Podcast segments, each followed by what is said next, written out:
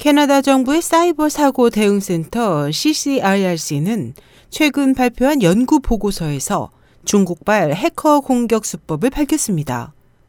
캐나다 정부는 지난 칠월 중국 정부의 지원을 받은 사이버 단체가 자국의 주요 연구기관인 국가연구위원회의 시스템에 침입한 것을 발표했다고 프랑스 국영라디오 알에프아이가 보도했습니다.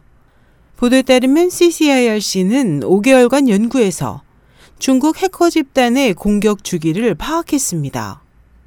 해커 집단은 가짜 이메일과 가짜 웹사이트를 사용해 개인정보를 빼내는 피싱 수법을 사용하고 있습니다. 즉, 엔알씨 직원의 이메일 주소를 수집해 악의적인 링크를 보낸 후 링크를 클릭하면 악성 소프트웨어가 자동으로 다운로드되게 하는 수법을 통해 직원의 아이디와 비밀번호를 입수해 엔알씨 컴퓨터 시스템에 침입합니다.